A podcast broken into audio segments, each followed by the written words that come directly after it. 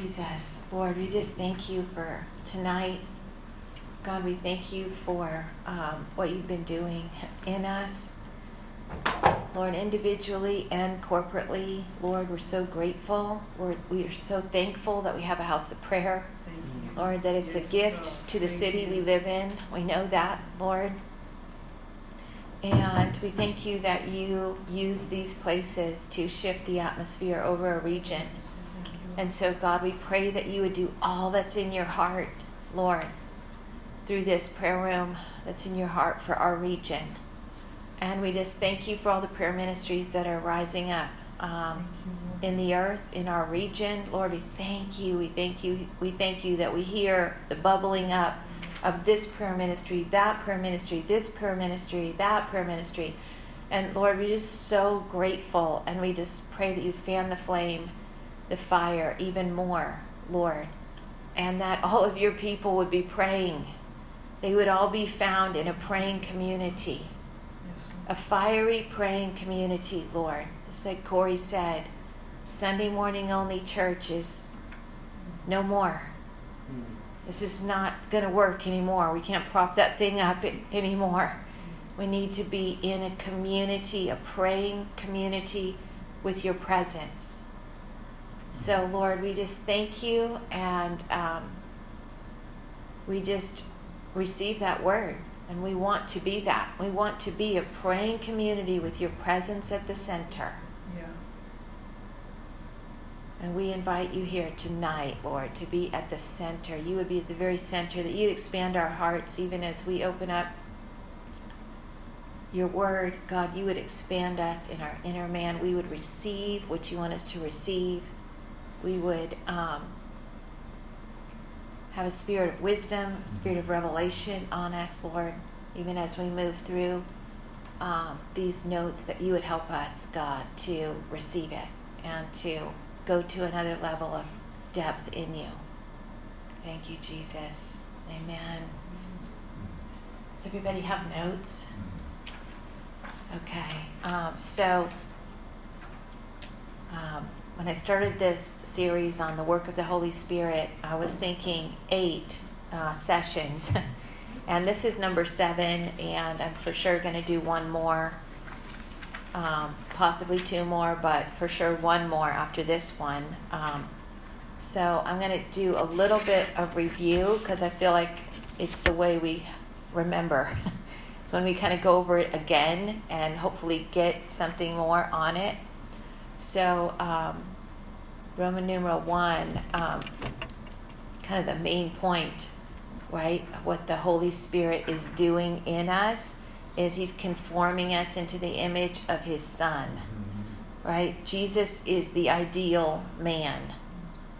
And what the Holy Spirit wants to do is not just give us a little anointing, a little power to little to do something for him, but he actually wants to transform us into the likeness of Christ so that we would be Christ to our neighbor, Christ to our sphere of influence. That's a huge statement, and we don't really think about it because we don't really believe it. but Paul said, It is no longer I who live, but it's Christ who lives in me and through me. And we meditate on that verse. It, that is crazy what he's saying. He's like, I don't even live my own life anymore. I'm doing what he says. You know, and that's what Jesus did. He, being the ideal man, right, showing us how to live, said, I only do what I see the Father doing. And that's how we're supposed to live. I only do what I see the Father doing. And so that is what Holy Spirit is doing in each one of us, whether we realize it or not. He's after us to make us like Christ, like for real. Um, so that's the main point. Um, the Holy Spirit possesses us, and we, but we also possess Him. So it's a mutual thing. It's a love story. Um, like it says, Song of Songs, my lover belongs to me, and I belong to him. I was just thinking this week how um,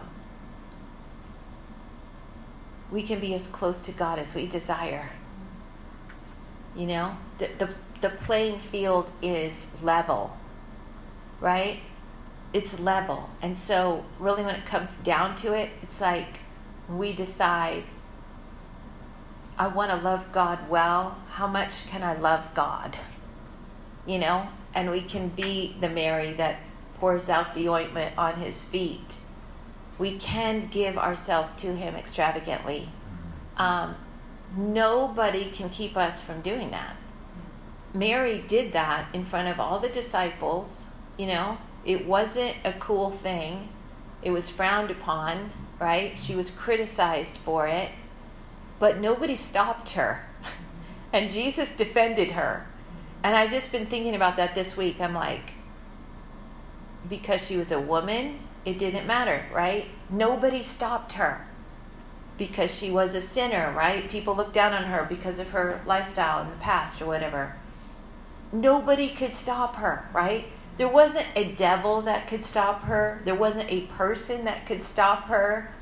She decided, you know, not even probably thought about it, it was just out of her heart. She's like, I'm pouring this out and I'm pouring all of it out.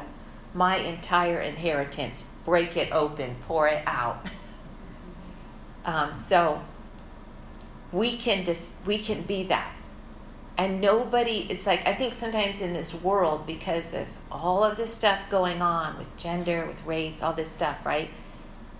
Everyone thinks i'm i don't you know because i'm not this then i can't get where i need to be you know? Mm-hmm. because i'm a woman or because i'm this color or because i'm this whatever right? And it's like no the playing level the field is level right because it all is about how much are we going to love jesus how much are we going to give ourselves to Him? And nobody can stop us from doing that. So that's encouraging because this life is hard when we just look at it on a natural plane, right? But when we see, oh, He's looking at me and I can give Him everything, and it will be remembered forever. Whoa. So we all have equal opportunity, right, to give Him ourselves completely. Um, So, over the weeks, we've been talking about acquired virtues and infused virtues. And just quick review acquired virtues is after you get born again, right? You get the Holy Spirit, you get a certain grace on your life, and you begin to acquire virtues. You, in other words, you put off the old man. You decide, you make some decisions. You're like, I'm going to read my Bible every day. I'm going to, you decide to be disciplined, you know? And you can do stuff like that out of your will and also the grace of God on you, you can acquire some virtue that you didn't have before. And it's what we're all meant to do as we grow in Christ, right? But we can only go so far with acquired virtue. At some point, we need Holy Spirit to infuse virtue. And that's kind of the next level up where it's not because of what we did, it's just that He came. You know, he came with his presence and gave me something I didn't have and couldn't get myself. So, infused virtues, you know, takes you to the next level of um, intimacy with Christ. And it can happen if you're a baby Christian as well, it can happen at any time. But um, it's purely just a work of heaven when He just comes and He infuses something into you that you didn't have before.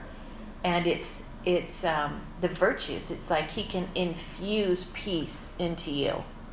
you. You know, when you did not have that before and you were restless, right? Whatever, pressed into God, He can just go boom, and you can just have peace. so these are infused. There's infused virtues. Um, the gifts of the Holy Spirit, and we talked about that. Uh, Isaiah 11 2.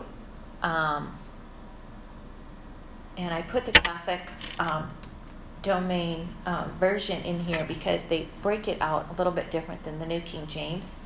Um, but it says, And the Spirit of the Lord will rest upon him the Spirit of wisdom and understanding, the Spirit of counsel and fortitude, the Spirit of knowledge and piety, and he will be filled with the Spirit of the fear of the Lord.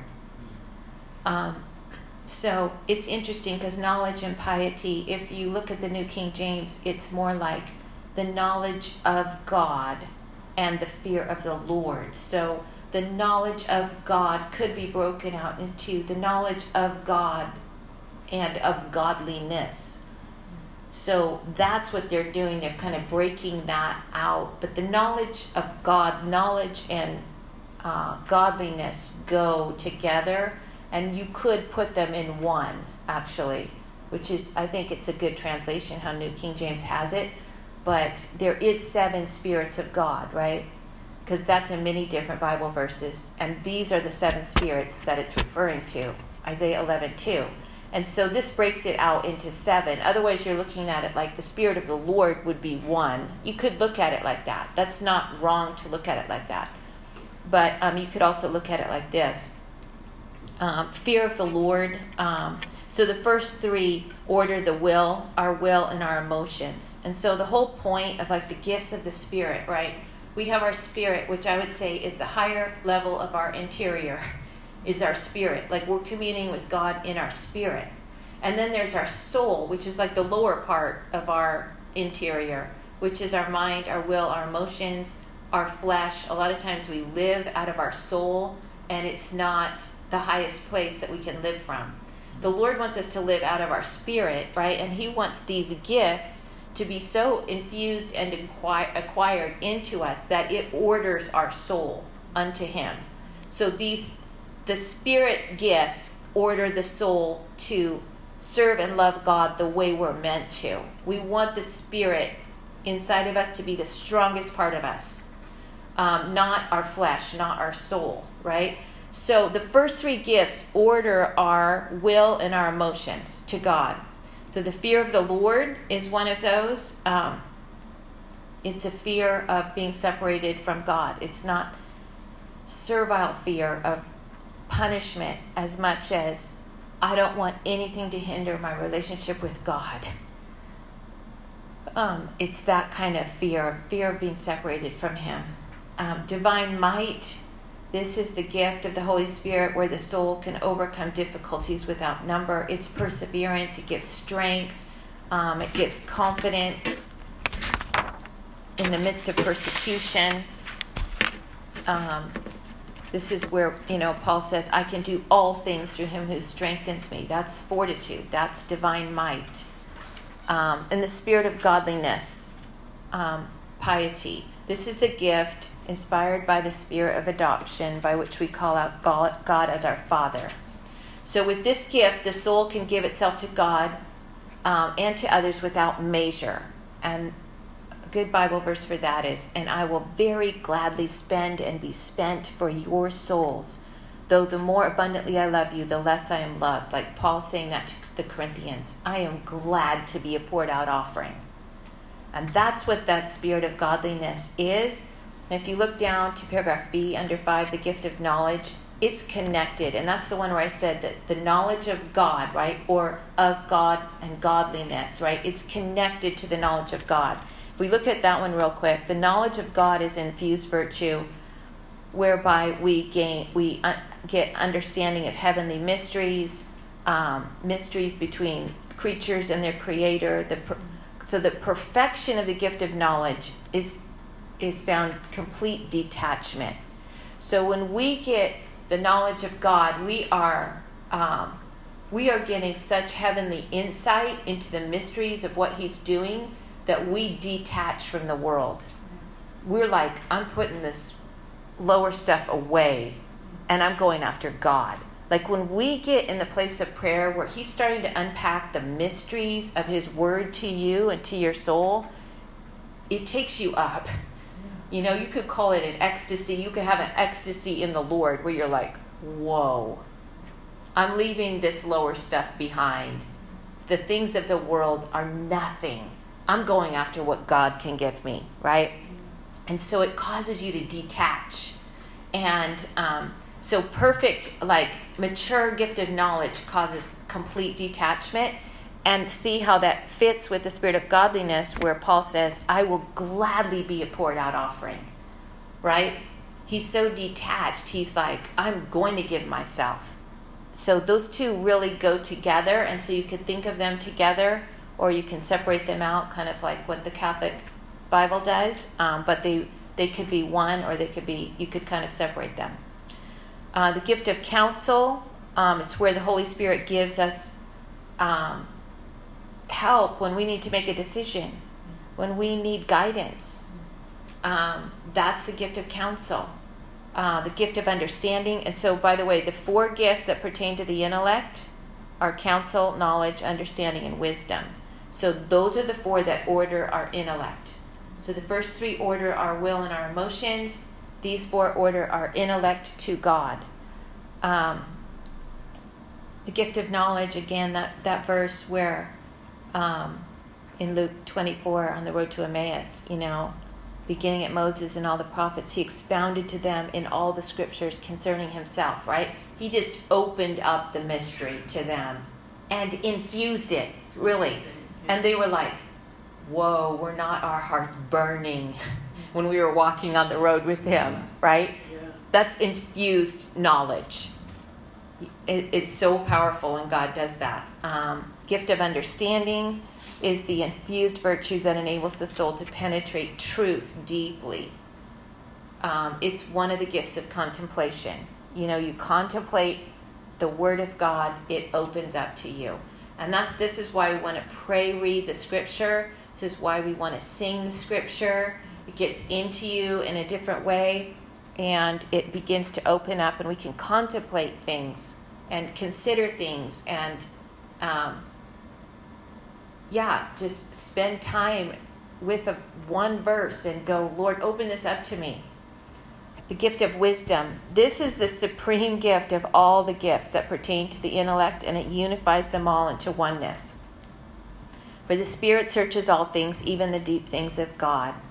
And so um, Luis Martinez says the highest degree of the gift of wisdom, souls live as if they're in heaven. It's like when you're walking in such intimacy with Christ. Um, that is the um, that's the gift of wisdom and so it's the most powerful of all of the gifts really. It's the one that takes you up the highest to into christ into the heavenly realms.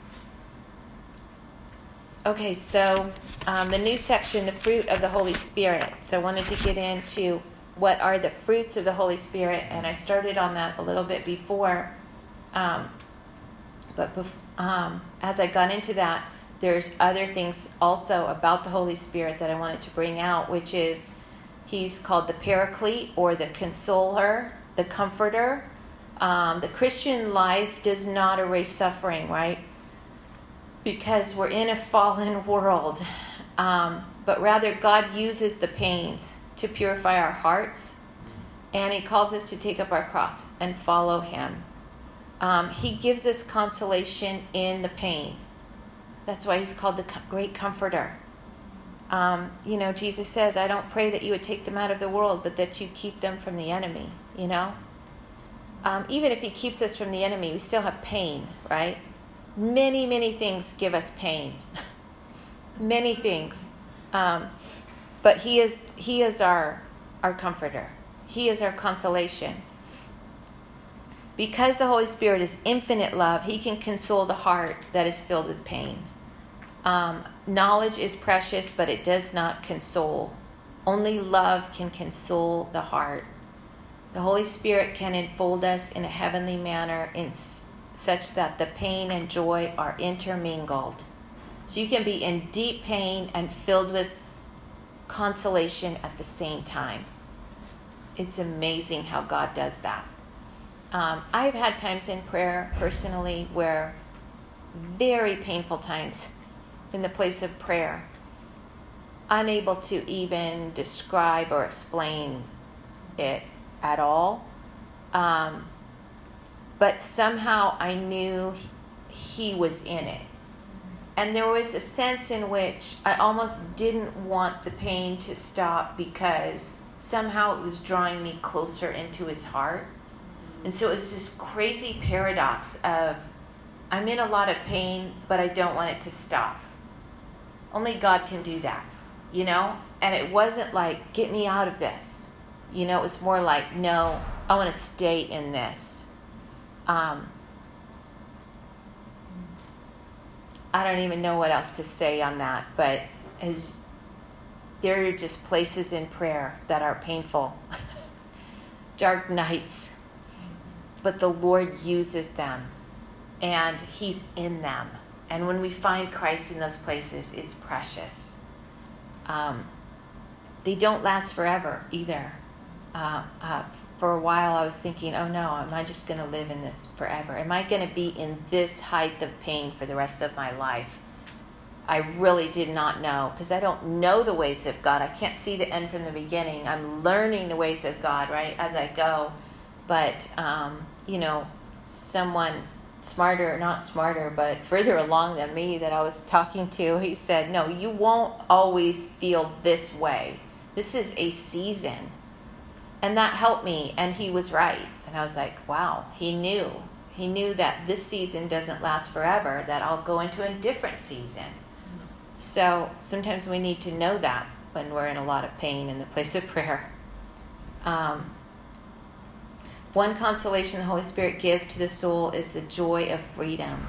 If we are not joyful, it is because we are not free. We carry chains that bind us. Um, and that's why we pray for one another, so that we can break free. We need to pray for one another to break free of chains. We possess God in the measure that in the measure that we are detached from earthly things. I think we all kind of realize that. Um, the Holy Spirit gives the consolation of hope. When we obey the Lord, we have in our heart the substance of things hoped for. Hebrews 11 1. We need that so much right now in this world, right? People don't have hope, they're despairing, but God is still on the throne and He's going to have the last word, and evil doesn't win at the end of the day. So we have great hope because we know the Lord's coming back and he's going to bring justice, right? Isaiah 42 says, I will not fail and I am not discouraged. He says, I will bring justice. That's what Isaiah 42 is all about. It's powerful. Um, so we can hope in Christ, even if we have to wait, right? And that's the painful part, is waiting for him. Um, Let's see. Another consolation the Holy Spirit gives to the soul is that of the joy of suffering. God knows how to exactly proportion the joys and sorrows to bring about His ways in our life. Though we mostly detest the trials that come our way, these same trials help us to detach from the world. They purify us, they cause us to love God without strings attached. They open our eyes to His infinite love for us at some point we get to the point where we're saying, It's not my will, Lord, but yours be done. Where we no longer are asking for, Lord, can this cup pass? Can this cup pass? Right? But we go, okay, not my will, but yours be done, right? That complete detachment and that sense of giving ourselves over to the Lord's will, Lord, whatever you want. Okay, so the fruits of the Spirit that are listed in Galatians, right? The fruit of the Spirit is love, joy, peace, long suffering, kindness, goodness, faithfulness, gentleness, self control. Okay, the fruits presuppose a level of maturity, right? So when you have a plant and it grows up, it then produces fruit after it grows for a while. That's how the fruits of the Spirit are too. They're not something we can do, they're not. Um, like I said, there's the acquired virtues, then there's the infused virtues, then there's the fruits they could all be called love, right? One, but you could have love as an acquired virtue, then you could have it as an infused thing, then you could have it as a fruit, and they'd all be three different types of love. So the, the fruits presuppose a maturity. Um, they also produce a sweetness in the interior of your soul. Just like fruit is sweet, the fruits of the Spirit also produce a sweetness in your soul. They're very, very sweet, and they're totally from the Lord. You can't do fruits of the Spirit. Fruits of the Spirit are an outflow of what is already been growing and happening in you. Okay, they're fruits. um, let's see. So I have come into my garden to gather I gather my myrrh and my spices, right? He says in Song of Songs 5 1. He sees our souls like a garden and he wants to come and pick the fruits. He wants to gather the fruits from our soul. He wants us to be fruitful, right? He wants us to have great fruitfulness. And then he wants to come and pick that fruit. Um, you know, and there's just, I don't know, I just think of like the fig tree, you know, when he came to the fig tree and it had no fruit, you know, and he cursed it, you know, and that was like a sign for Israel and stuff. But, you know, we want to be fruitful um, so that he can come and gather the fruit in our lives. So the first fruit is love. Um, love is the virtue. Let's see, when we receive Christ into our heart, right, we're receiving pure love. Okay, by grace, the gift of love is given through the Holy Spirit. Okay, it's first an acquired virtue, like I said. Um, we make choices with the grace of God helping us to love God, to love others. Infused virtue of love is increased by receiving His love in a supernatural, infused way. When He imparts into us what He thinks and feels about us, that's an infused virtue of love. When He starts to unpack, oh, He really does love me. Whoa. I mean, Carla was singing about that in the hour before, and it was it was being infused into our souls as she was singing. It was so powerful. Um, when there exists a maturity of the gift of love, then the fruit of love is produced in our lives, right? We manifest the love of God in both loving Him well and loving others well. When there's like a maturity, it just kind of comes out of us. And so those are the three different ways you can think about these gifts and how it how it happens. Okay, the second fruit is joy. When the soul has found union with the beloved, the soul rejoices greatly. Good Song of Songs 3. I found him whom my heart loves. I took hold of him and I would not let him go. Right? This is the love story we have with Christ. Um, so, why does the soul not feel this joy constantly since the indwelling of the Holy Spirit is permanent? Often the soul has not exercised this virtue because the soul does not fully realize what it possesses. Like we just don't even know what we have the Holy Spirit's dwelling in the innermost part of the soul. However, the soul sometimes ignores this precious gift on the inside, and the Holy One is left there as one unvisited. The Holy Spirit is the great neglected one in many of us, not only in individuals, but also in His church. At church, sometimes the Holy Spirit is the most neglected one as we go about and do our thing. God help us, you know? He's sitting on the sidelines. One time I saw it as a, like, in a parable form, like a basketball game, you know? Basketball game, there's this whole line of guys on the bench, and there's the same five guys playing the whole game. You know, and I saw Jesus on the bench weeping with those who weep. And it's like it's not meant to be that way. Church isn't meant to be five people do everything and everybody else sits on the bench. That is not how it's supposed to be, you know? So, um, he's the great neglected one. Um, you could look at Revelation 3:20 for that. Behold, I stand at the door and knock, right? He's standing at the door of the soul of the believer. That verse is two believers. I'm standing there, he's standing there knocking, and he's saying, Open the door because I want to commune with you. I want to dine with you and you with me. I want to have fellowship with you. Um, so, when the soul reaches maturity, then the soul knows fully the joy of possessing God and experiences ineffable joy. So, when we grow in this gift, it goes to the heights.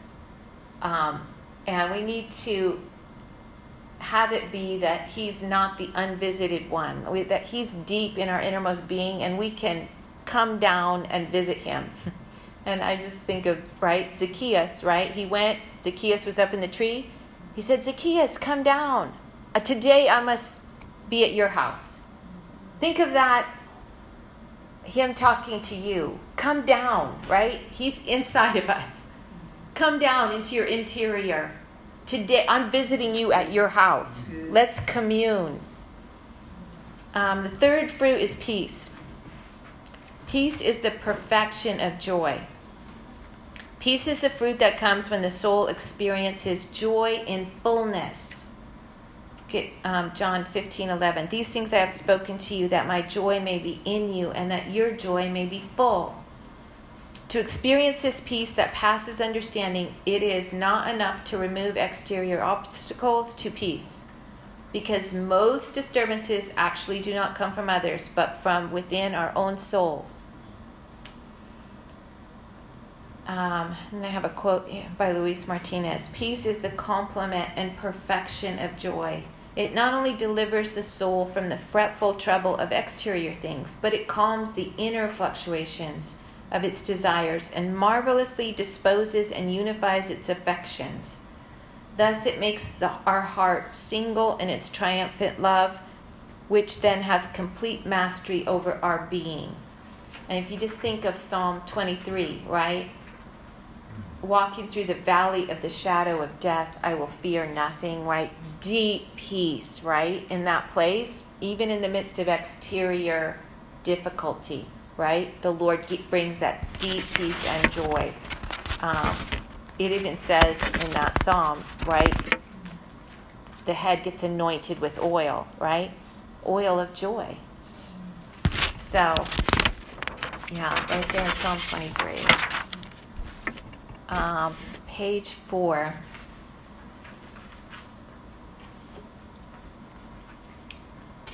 I'll quickly run through this last page. Um, the fourth fruit is long suffering or patience. Patience is serenity in pain. Okay, that's why it's called long suffering.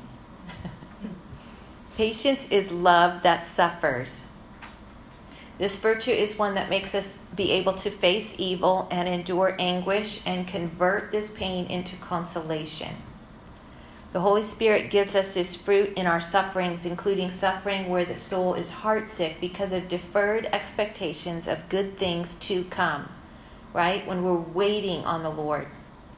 Every person is forced to wait. The soul cannot reach maturity on the run. The process of growth is slow and it cannot be hurried. It is necessary to wait, but the waiting is painful because the desire for the end goal is so strong. It is so painful to wait. However, the Holy Spirit fortifies the soul with hope while waiting. And um, there's so many examples of this, but Hebrews 11 um, with Abraham is one example, right? It says, by faith, Abraham obeyed when he was called to go out of the place he would receive as an inheritance, and he went out not knowing where he was going. By faith, he dwelt in the land of promise, as in a foreign country, dwelling in tents with Isaac and Jacob, the heirs with him of the same promise. For he waited for the city which has foundations, whose builder and maker is God. Abraham waited all his life for promises. And guess what? He died waiting. He did not see the promises he was waiting for. Look at verse 13. It says, These all died in faith, not having received the promises, but having seen them afar off, were assured of them embraced them, and confessed they were strangers and pilgrims on the earth. Isn't that crazy? Waiting can go into eternity. It doesn't mean God wasn't faithful. In fact, He gave them a consolation of hope in their spirit. They were assured He is going to do this. So they could go to their death with the peace of that kind of waiting. Amazing. Um, the fifth and sixth fruits goodness and kindness. Goodness is the desire to do good to all. Kindness is the execution of that desire. In the desire to do good to all and carrying out this wish produces a profound consolation of the Holy Spirit. Goodness brings joy even in the world. It is good people who are happy, right? Those who show kindness to all of them around, uh, all around them. The seeds they sow, they also reap, and we can all think of people who are that way. You know, they, they just are goodness and kindness oozes out of some people at high levels. My grandma was one of those on my mom's side. She was so full of goodness and kindness. It, her goodness and kindness that she had in Christ was such an overflow, it affected the entire region she lived in. Hundreds of people came to her funeral because of that. And she lived in this little farm town, you know? But it was that kind of just overflow. Look at the quote here from Luis Martinez. In the eyes of the Christian, every man is Christ. For Christ himself said to us, As long as you did it for one of these, the least of these, my brethren, you did it for me. Right? Our neighbor then is Jesus. This poor, ignorant, and if you will, perverse neighbor is Jesus. He has something divine in him. Even when he has fallen into the bog and become soiled, he is a jewel, and a jewel does not lose its value because it has been dropped into the mud. Each one of our fellow men is Jesus, and when with God's help we understand this, our hearts grow larger and larger, and we want to do good to all men because all men are Jesus. So, what I mean by that is like, example, Mother Teresa, right? If you read her biography, she says that she didn't feel God for 50 years. She had no uh, consolation that way.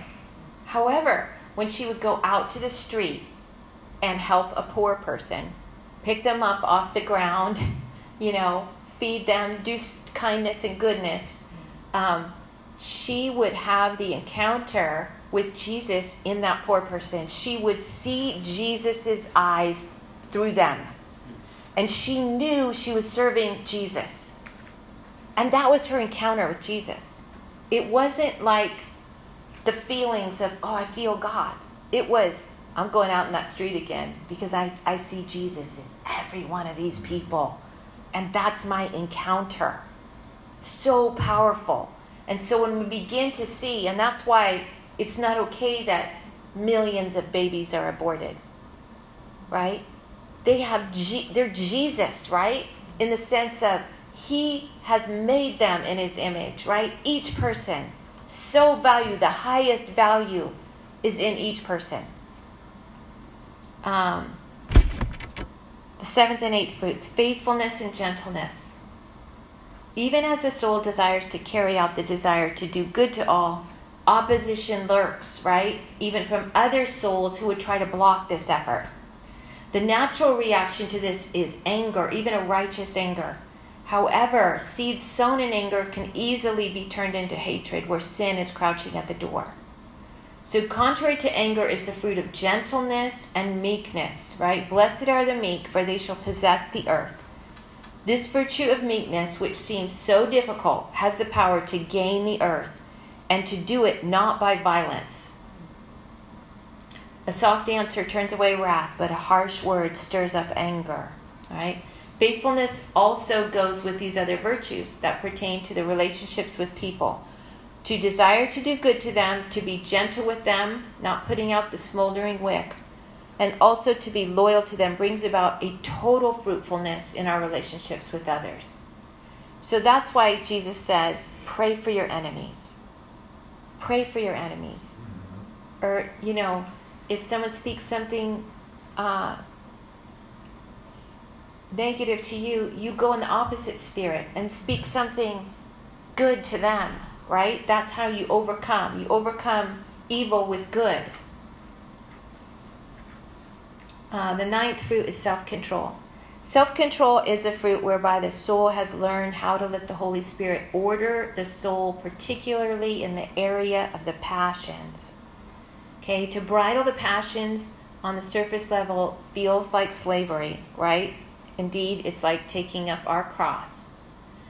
However, the truth is that it's not slavery at all, but it's in fact freedom from slavery. The soul that's carried along by the passions is actually in slavery to them. He who possesses freedom from these passions and has mastered his soulish desires has the great joy of liberty or freedom. The saint who has denied himself and has a lifestyle of carrying his cross daily is one who carries heavenly treasures without measure on the interior and has a spiritual life of the fullness of Christ on the inside, bearing all the fruits of the Holy Spirit. So much joy accompanies this soul that has mastered his flesh in this way. Divine joys, exceedingly sweet consolations, and expansion of our hearts all anticipate the eternal kingdom. It's heaven on the inside of the soul. Okay, so we don't know what we can get in God, right? Otherwise, we would so detach from the world. We'd be like, I'm putting away these movies, these videos, these whatever's distracting us, right? I'm putting this away because I can encounter Him. And if we only knew what we could get, right, by going up into the heavenlies, encountering Him in our innermost being, like there's an exchange that is far beyond what our earthly passions, you know, they lead us astray because we go after the earthly passions, right? And it's the satisfaction is very short. You know, sin only satisfies a little bit, and then it leaves you wanting, right? Just ugh. But God eternally satisfies. And so when we begin to encounter Him in this way, it's like we become so free, so joyful, so full of Him, so wanting to be poured out. Um, we're not mastered by anything. We're just we're we're His, and so that's that's where we're going. That's what we're going after. Um, so the last message, I'm going to start to get into the Beatitudes um, because it's really the culmination of all of this that we've been talking about. And so I don't know if it'll take me one or two messages, but um, that's where this kind of ends up. It ends up in the Beatitudes. So I hope this is feeding your souls um, a little bit, anyways. And Let's go ahead and close up in prayer, and then we'll have the worship team um, come up. Lord, I just want to pray for each of us, God, that we would eat and eat the word. We would eat and drink you, Lord. Eat and drink Jesus, Jesus, Jesus. And we would we would get um, expanded in our inner man. We get excited about what can we have in Christ how can we go after you more? How can I give myself to you more, Lord? Um, Lord, I just pray, and it, I just pray that we can all um, go to the next level with you, Lord. Thank you, Jesus. Amen. Amen.